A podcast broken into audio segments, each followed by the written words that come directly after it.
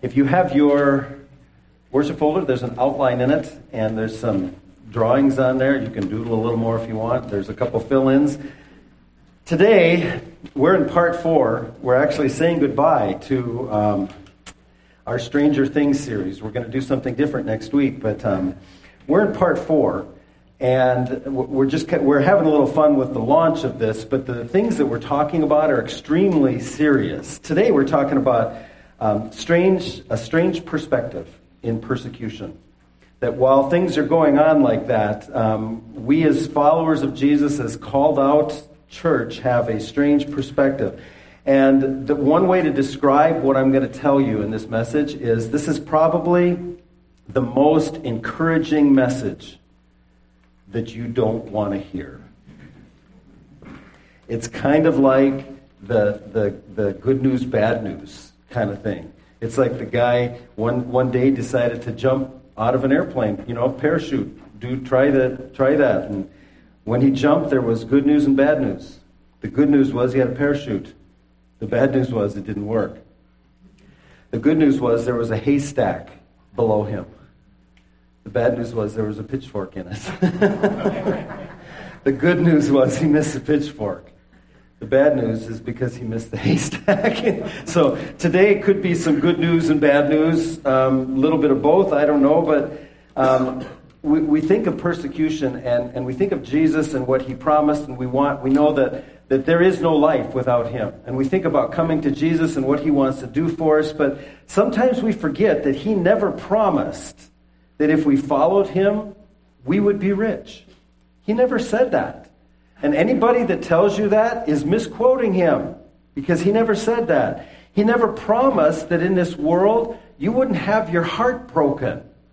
That you wouldn't, uh, in, the, in the course of doing something right, have something bad happen to you and have somebody break your heart.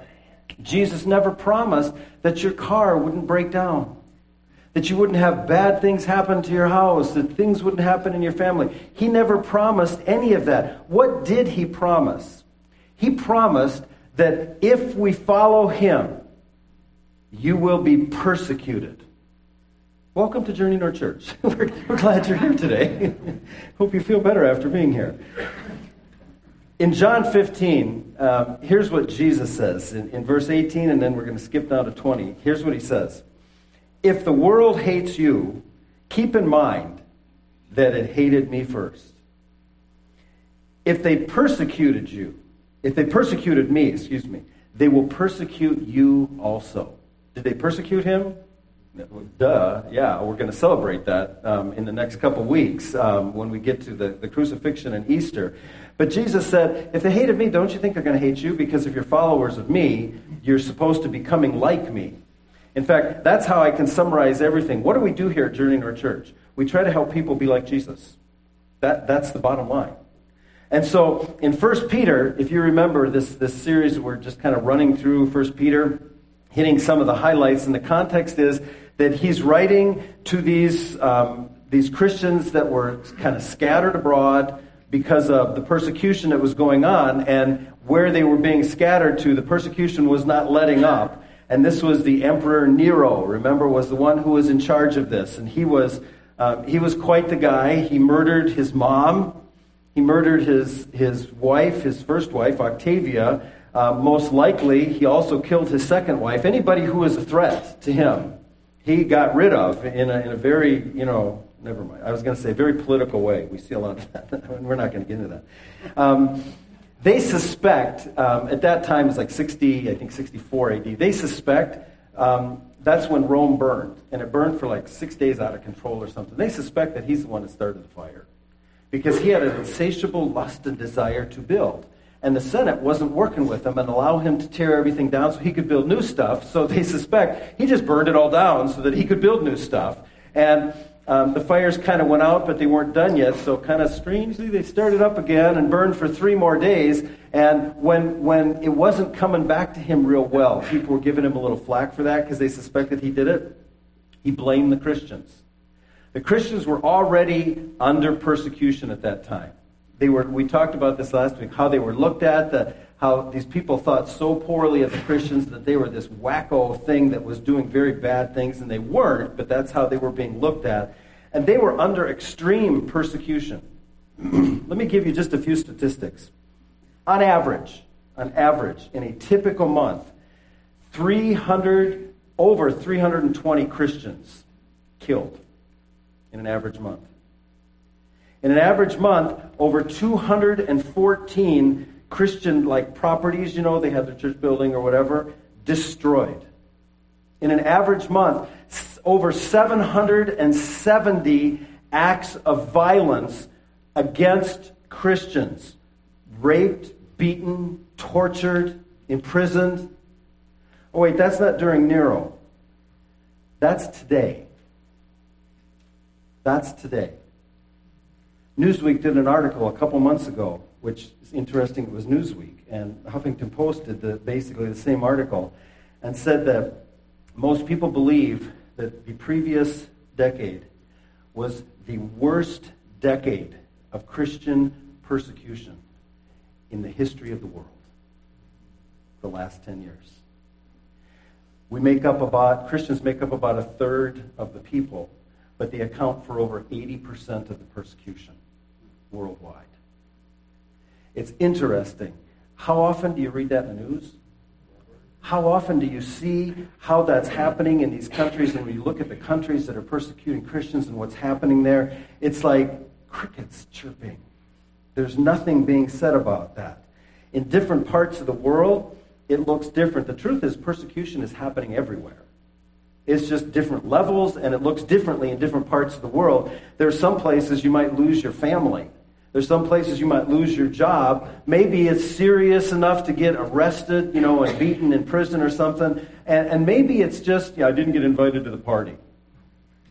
Although that sounds trivial, if you're a teenager, it's not trivial. If you're persecuted for Jesus. Because persecution comes in all forms, and depending on your season of life and stage of life, it might look different. But we react, we are supposed to react to persecution in a way that to this upside down world is going to look really strange. That's what we're going to talk about today. Our perspective in persecution will look strange. We are not being persecuted in America here like they are in these other countries. There's like 50 countries on the list or something like that right now that the persecution is incredibly severe. That doesn't mean it won't come here. That also doesn't mean that it's not here, but in a different form. So we need to get this. We need to understand what this is talking about. So here's what uh, Peter says, starting in verse 12 of chapter 4. Dear friends, don't be surprised at the fiery trials you are going through, as if something strange were happening to you. You know, caught, they're strange. They know that. So don't be surprised at the fiery trials you're going through, as if something strange were happening to you. See, if you're living faithfully for Jesus, don't be surprised when you face opposition. It might not be that your family's murdered. It might not be that, you know, somebody's beheaded in your family. It might not be that you're thrown in prison for being a Christian. But don't be surprised when you face, op- when you face opposition for living boldly and standing up for Jesus. That's what he's saying. In, in our family, um, over the years when our kids were in school, we did more like volleyball and basketball games than I can even count. We were, I think, every gym in, in Minnesota at one time or another. And, and here's what I remember. As you're sitting there, you kind of you kind of scope out the other team, and you see the players, and then you see a group of players that are sitting on a bench. They're sitting on a bench. They still have their warm ups on. Okay. They're playing games on their phone. Am I really worried about them as a threat to my team? Probably not. They don't even know what's happening in the game. Everybody cheers and they look up like, what was that? What was that? You know? They don't even know what's happening. We're not worried about them. But here's what happens. The warm up comes off, you get in the game and you start hustling and you start doing stuff, and all of a sudden, the other team wants to shut you down. Because now you're a threat. They don't care if you're just sitting on the bench with your warm up on. You're, you're, that's nothing. It's the same thing in life if you're on the bench spiritually you have to decide whether or not you are. But if you're on the bench spiritually and you're not serving or, or giving, your prayer life is weak, you're not spending time in God's Word, you're not sharing the hope that you have in you, nobody's asking because they don't even see it, you know what? You're not a threat. The opposition you face is not going to be because you're a threat, it's probably because you make dumb decisions. We all face that kind of stuff. A lot of people say, Oh, I'm under persecution right now. And they tell me what they did, and I said, Nah, you just made a stupid decision. but sometimes when we make the right decision, we experience the persecution and we're a threat because you get in the game. And when you get in the game, the enemy takes notice. I mentioned the ladies' retreat. It, it, happened the week or two previous to that, and it's happening at the ladies' retreat right now. The enemy is ramping up full, full speed. And the reason is they're in the game, they're doing something for Jesus. As we prepare for um, Easter, the enemy has been ramping things up. It'd be really easy for that to discourage me because every time I turn around, it's something. But actually, that's good news because it means we're in the game. It means we're doing something and he's taking notice. What, what Peter's saying here is, you know, don't be surprised if you're, it's like somebody who goes to battle and he says, well, they're shooting at me. It's like, ah, you went to battle. It's what they do. Don't be surprised, okay? Because what did you expect? Christianity is not a playground, it's a battleground. Because we have an enemy who wants to make sure that what we're doing does not accomplish what God wants it to accomplish. So he says, Don't be surprised by the fiery trial. And it's interesting he chose those words because it's very likely that he was being literal when he said that. Remember, the last couple of weeks we've talked about that some of the different ways that he persecuted Christians. One of the ways is that he would um, fasten them up to a tree in his courtyard, and he would cover them with wax and oil and light them on fire. Alive. While he had his party. And Peter writes, Don't be surprised at the fiery trials. See, those are the kind of things that were happening not because they were doing bad things, but simply because they lived for Jesus. If Peter was writing this message today, he might adapt it to his audience depending on what part of the world he was writing to if he was writing to Christians in like a, company, a, country like in northern Africa, in Libya and Egypt and stuff, he might, he might say, Don't be surprised if someone you know or someone in your family is beheaded. Because that's what's happening today in those countries. If it was in the, the, the Middle East, he might say, Don't be surprised if your family disowns you for following Christ and completely turns their back on you and pretends that you never existed because you followed Christ. Or maybe if he's writing to, you know, a, a, young kid, maybe a young girl in high school or college, he says, don't be surprised if you don't get a second date because you take a stand on the first date and say, I'm a follower of Jesus and I do what he wants. Don't be surprised when you don't get a second date. Maybe, maybe if he was writing to you, he might say something like, Don't be surprised if your family makes fun at you over Christmas dinner or Easter dinner because you talk about Jesus. Don't be surprised when that happens. Here's what he tells us to do in verse 13. Instead, be very glad. Now, that's not being glad for the bad things that are happening to you because you make dumb decisions. That's a whole different story. This is being glad when those things are happening to you because you claim the name of Jesus. Not because you post it on Facebook, but because you live it. I'm not saying don't post it on Facebook. I'm just saying if you don't live it, don't post it on Facebook.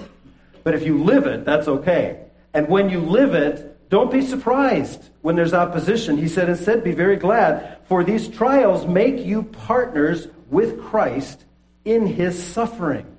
Jesus suffered. And we, get, we are right alongside him when that's happening. He says, so that you will have the wonderful joy of seeing his glory when it is revealed to all the world. Because it's about Jesus. It's about our relationship with Jesus. And it's about when he comes back, that's what I'm living for. I'm living for that audience of one. I'm not living to make sure that everything here is perfect for me. Because there are way too many people who the most important thing in life is comfort. It's just that so many people are, are just, that's, what are you looking for? Comfort. I'm looking for pleasure. I'm looking for ease. I don't want it to be hard. I want it to be easy. And so they, they avoid the conflict, you know, evading any of that uh, opposition and taking the path of least resistance because they just don't want to make waves. They don't want that to happen. And sometimes the way that plays out is when you're a follower of Jesus and you have some people around you that aren't, you will do things, you will take a path to fit in because you don't want to make waves. You want comfort. You know, in the group you're in, they might be doing something, that, you know, smoking or drinking in a way that you think is not right, and you'll do that just to fit in. Or somebody will tell a racist or a sexist joke, and you know you're not supposed to laugh at that. You know it's wrong, and you laugh anyhow because you don't want them to look at you funny.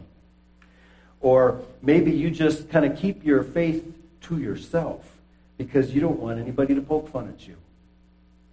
And you just kind of keep it inside because what you're looking for when you do that is comfort. You're looking for that, that ease. And, and maybe you've done this long enough to discover if that's what you're looking for, you never find it. If that's your goal, you'll never find it. On your outline, there's a couple circles. I actually put them in the wrong order. It was one of those weeks. They're in the wrong order on your outline. When the outline goes online, it'll be correct. So you're going to look at the right side first. But um, if you look, the, when, when people pursue comfort, when that's their main thing, when they say, I just want it to be easy, I don't want there to be a, a lot of opposition, when they pursue comfort, what happens is they avoid any of that kind of opposition. They do what they can so that that doesn't happen to them. So you pursue comfort, you avoid opposition, and then what happens as a result of that is your faith weakens. Because Peter's telling us in those trials is where we are made strong. And when you're avoiding all of that, your faith is going to get weaker. And then when your faith weakens, the next thing that happens is go ahead and put the next one up your life is empty. Because without faith in, in Jesus, there is nothing. And so you, you pursue comfort, you avoid opposition, your faith weakens as a result, your life's empty. And so what do you do when your life's empty? You go back to trying to make it comfortable. And it just goes round and around and around. And then you get to the end of your life and realize everything you wanted, you didn't get. Everything you were searching for to fill that void didn't happen. There's another cycle that you can take.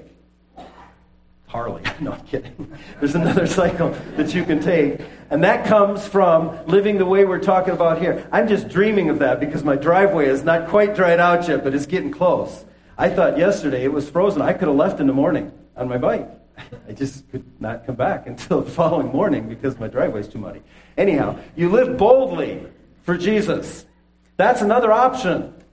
It's a choice that you make to say, I understand that it might not all go comfy like I think, but I'm going to live boldly for Jesus. And when you do that, Peter says, don't be surprised when you face opposition. Because that's what happens when we live for Jesus. But, he says, it's the bad news, good news thing. You face, you face opposition, but when you face opposition, your faith will be strengthened. That's what grows our faith.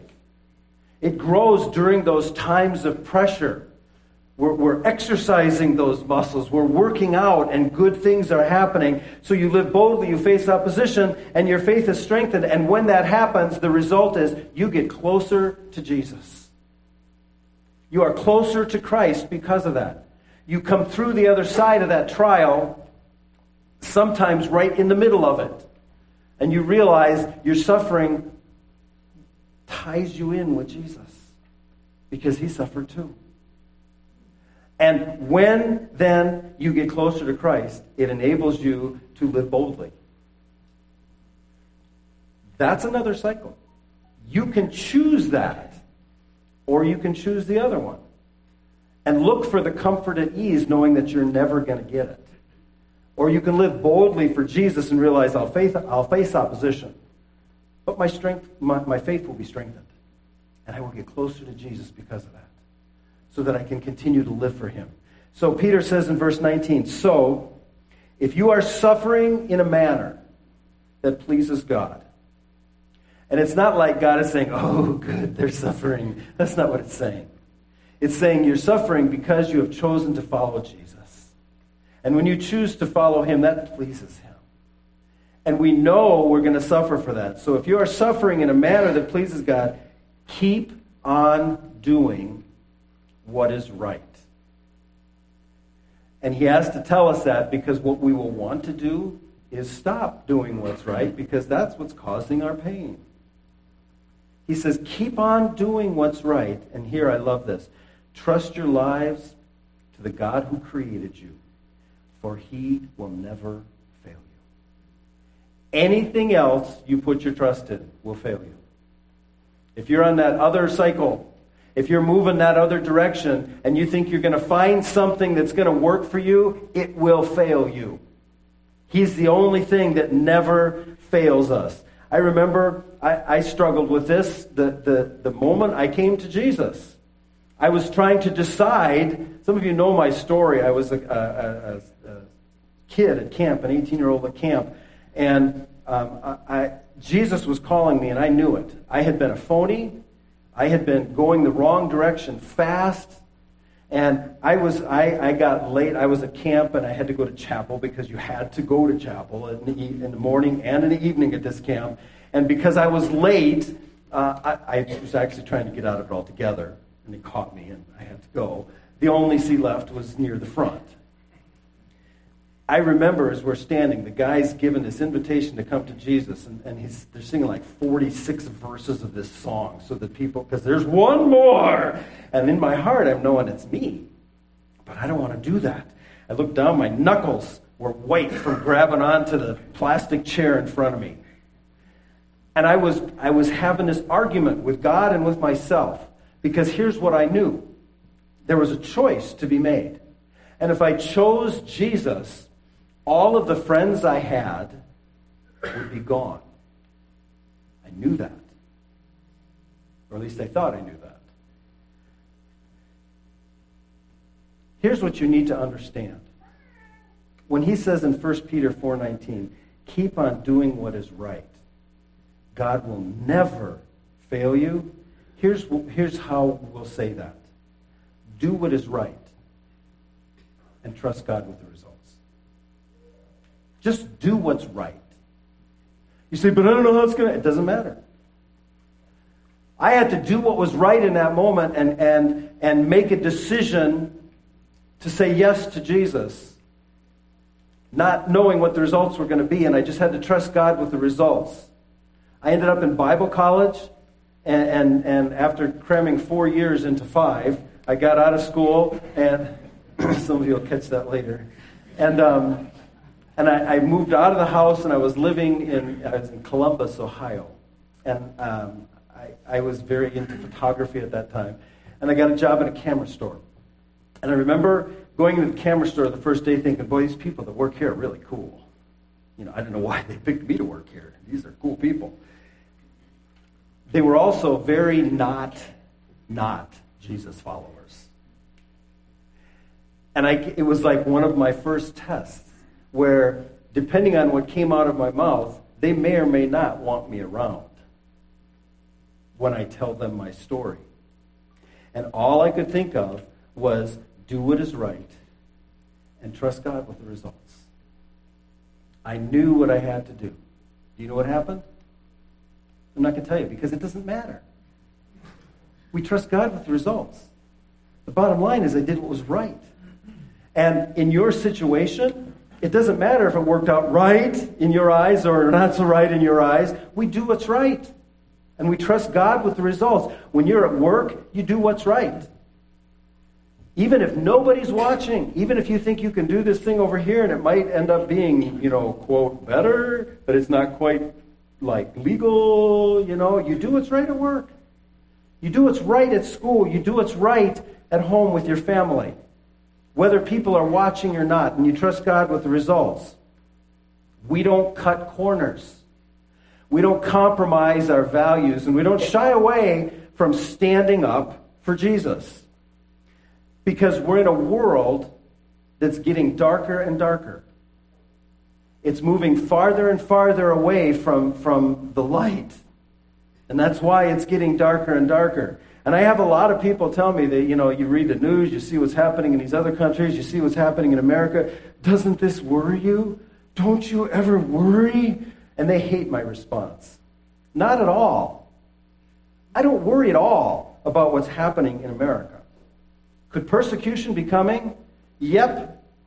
You know what happens every single time persecution comes? The church grows. China has been on the list of places that persecute churches for decades, for hundreds of years, actually.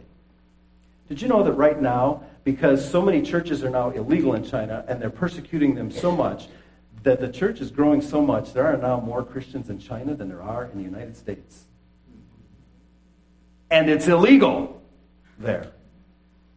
So people say, Are you worried about what's happening? No, I'm not worried at all. For me, walking with Jesus all these years, this is going to sound weird, but we're in a series called Stranger People, okay? So I'm one of those stranger people. There is a certain comfort in being uncomfortable. Because the reason I'm uncomfortable is, is because I'm following Jesus. And there is now a certain comfort in being uncomfortable. That I know that I can just put myself out there and I can do that thing that could have results that I don't necessarily like, but it's the right thing. And when I do that, that's when I experience God. That's when He shows up. And that's when I get closer to Him. Show that slide again with those two different cycles on it. I really should have had a picture with two motorcycles. you can pursue comfort, you can avoid opposition, which will weaken your faith, which will make your life empty, and which will continue that cycle. Or you can live boldly for Jesus. And knowing, like Peter says, don't be surprised when you do that, you will face opposition. But when you face opposition, your faith will be strengthened. And when your faith is strengthened, you will be closer to Jesus. And when you are closer to Christ, it is far easier to live boldly for Him and it will go on. So let me ask you this. Don't answer this out loud, but be honest. Which side best represents you? Maybe, maybe this. Which side best represents you in the last seven days? This past week, where would you place yourself on that? Here's how Peter wraps this up.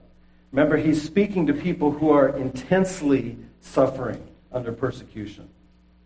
He says, verse 5 God opposes the proud, but gives grace to the humble.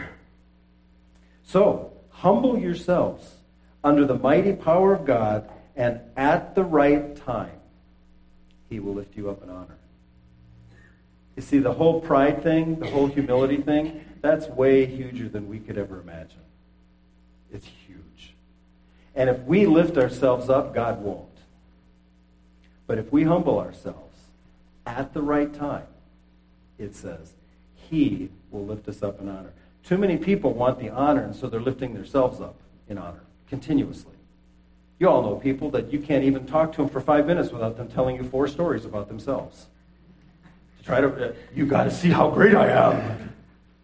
And it, it's like, you're getting like this is much glory, and that's all you're ever going to get. But when the, God opposes the proud, but he gives grace to the humble, and when you humble yourself under the mighty power of God, then he will lift you up at the right time. And, and it says he will lift you up in honor. And when he does it, it's way better than when we do it for ourselves. So here's what we do in verse 7 Give all your worries and cares to God. Why? Because he cares about you. You have worries and cares. If you don't, eh, talk to somebody that's close to you and they'll fill you in. There's probably a lot of things that you can worry and care about. But what we should do is give them to God because he cares about us. That give all, another translation says cast your cares on him. The reason it says that is because the word for give all is a fishing term. And if you're like me, the first thing you think of is casting. You know, casting. That's not the kind of casting it is. It's when you have your net in your hand and you take it and you just fling it out there. You let it go and you fling it out there. It's all or nothing. You just fling it out there. That's what he's telling us to do here with all of our worries and all of our cares. Whatever you're worried about, just cast it on him. Give it to him. Why? Because he cares about you. So if it's your finances, you're struggling in your finances. If you're struggling in your finances, there's going to be a sign up shortly. We're going to be doing a, a financial peace university, Dave Ramsey thing here. If you're struggling in your finances, you need to sign up for that. But what you can do in the meantime is take that worry and take that care about it and cast it on Jesus. You're struggling with your kids and maybe the choices they're making or the choices you're making as you know and you're worried about what's happening there, cast it on Jesus. Take your cares and put it right on Him. Maybe it's a health situation. Maybe it's something that you can do something about, and you just haven't done that yet. Maybe it's something you can't do anything about. Cast it on Him. Just throw the whole thing on Him. Why? Because He cares about you. And then He concludes with So, after you have suffered a little while, what that means is when you're suffering for Jesus, it's not going to last forever. Now, it may, it's kind of good news, bad news. It's not going to last forever. It may last to the end of your life, but it's not going to last forever. He said, after you have suffered a little while, he will restore, support, and strengthen you. And he will place you on a firm foundation. Did you catch that? He will restore you. That means the things you might have lost because you were following Jesus, He will restore you. He will support you. He will strengthen you. He will place you on a firm foundation. Because when you're following Him, you may not always feel that when the world is shaking so much under you. He will restore you, support you, strengthen you, place you on a firm foundation. And He says, oh, All power to Him forever. Amen. Because that's that's what we have to look forward to as followers of Jesus. If you're not a follower of Jesus, you don't have that to look forward to. Is the world getting darker? Yeah. And it's just going to keep getting darker. We have something to look forward to. That's why, as followers of Jesus, which is who Peter is writing to here, that's why we don't conform to the standards of this world. Because he reminds them over and over this world is not our home. We don't have to live according to their standards. That's why we are set apart. Remember, the word for church is the called out assembly, the called out body of believers, called out of the world into the kingdom to be set apart. That's why we're stranger, because this world isn't our home. I'd like to ask you to close your eyes. Bow your heads and close your eyes as we, we finish in prayer here. There is. Um, there is a tension about this that I understand is difficult. So as you have your head bowed and your eyes closed, maybe maybe what you're thinking is those, those two things that we saw that that you can make those two different choices to live those two different ways. I'm going the wrong direction. I'm not living boldly for Jesus. I'm far more concerned with my comfort and my ease. And so maybe as a follower of Jesus, you would say today, I want to live more boldly. I've been too comfortable just because that's what I've been seeking. And so, followers of Jesus, maybe what you are saying, maybe what he's asking you to say today is bring it on. You know, come what may, I refuse to be on the bench. I want to get in the game. And so, you're asking to be empowered to do what is right and to trust God with the results. And maybe you're a follower, you're not a follower of Jesus, and, and you've heard about the religious thing and the church thing, and, and you realize today it's not about religion, it's not about church, it's about Jesus. It's about a relationship with Him.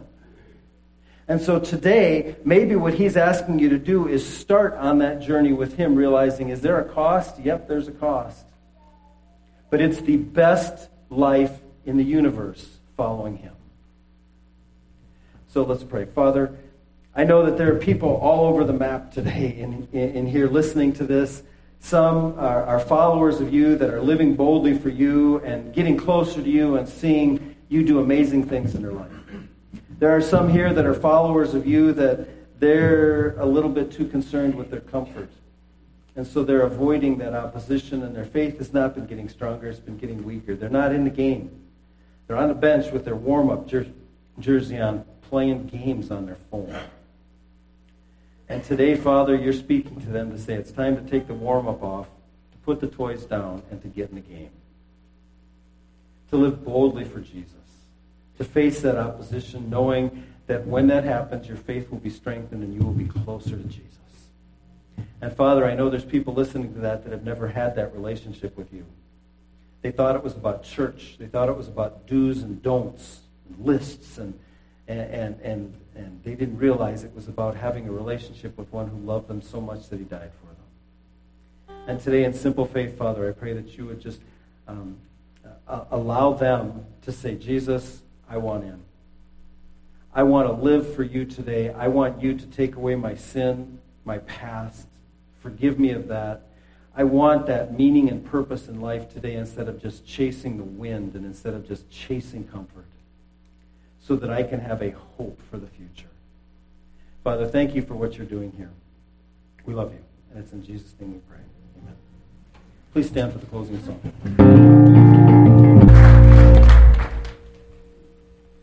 What a fitting conclusion. It doesn't matter what happens. If you do what's right, you can leave the results in the hands of a God who loves you who will never leave you. The results may or may not be what you think they should be, but when you look back on it, you'll realize he was in charge. It was good. And like Jesus, I want to be able to, for the joy set before me, endure the things that I have to endure now. Because don't be surprised standing up for Jesus when things happen. But we can not only get through those things, we can thrive and shine through those things. And the joy of the Lord can be our strength. Let's pray. Father, thank you so much for your love for us.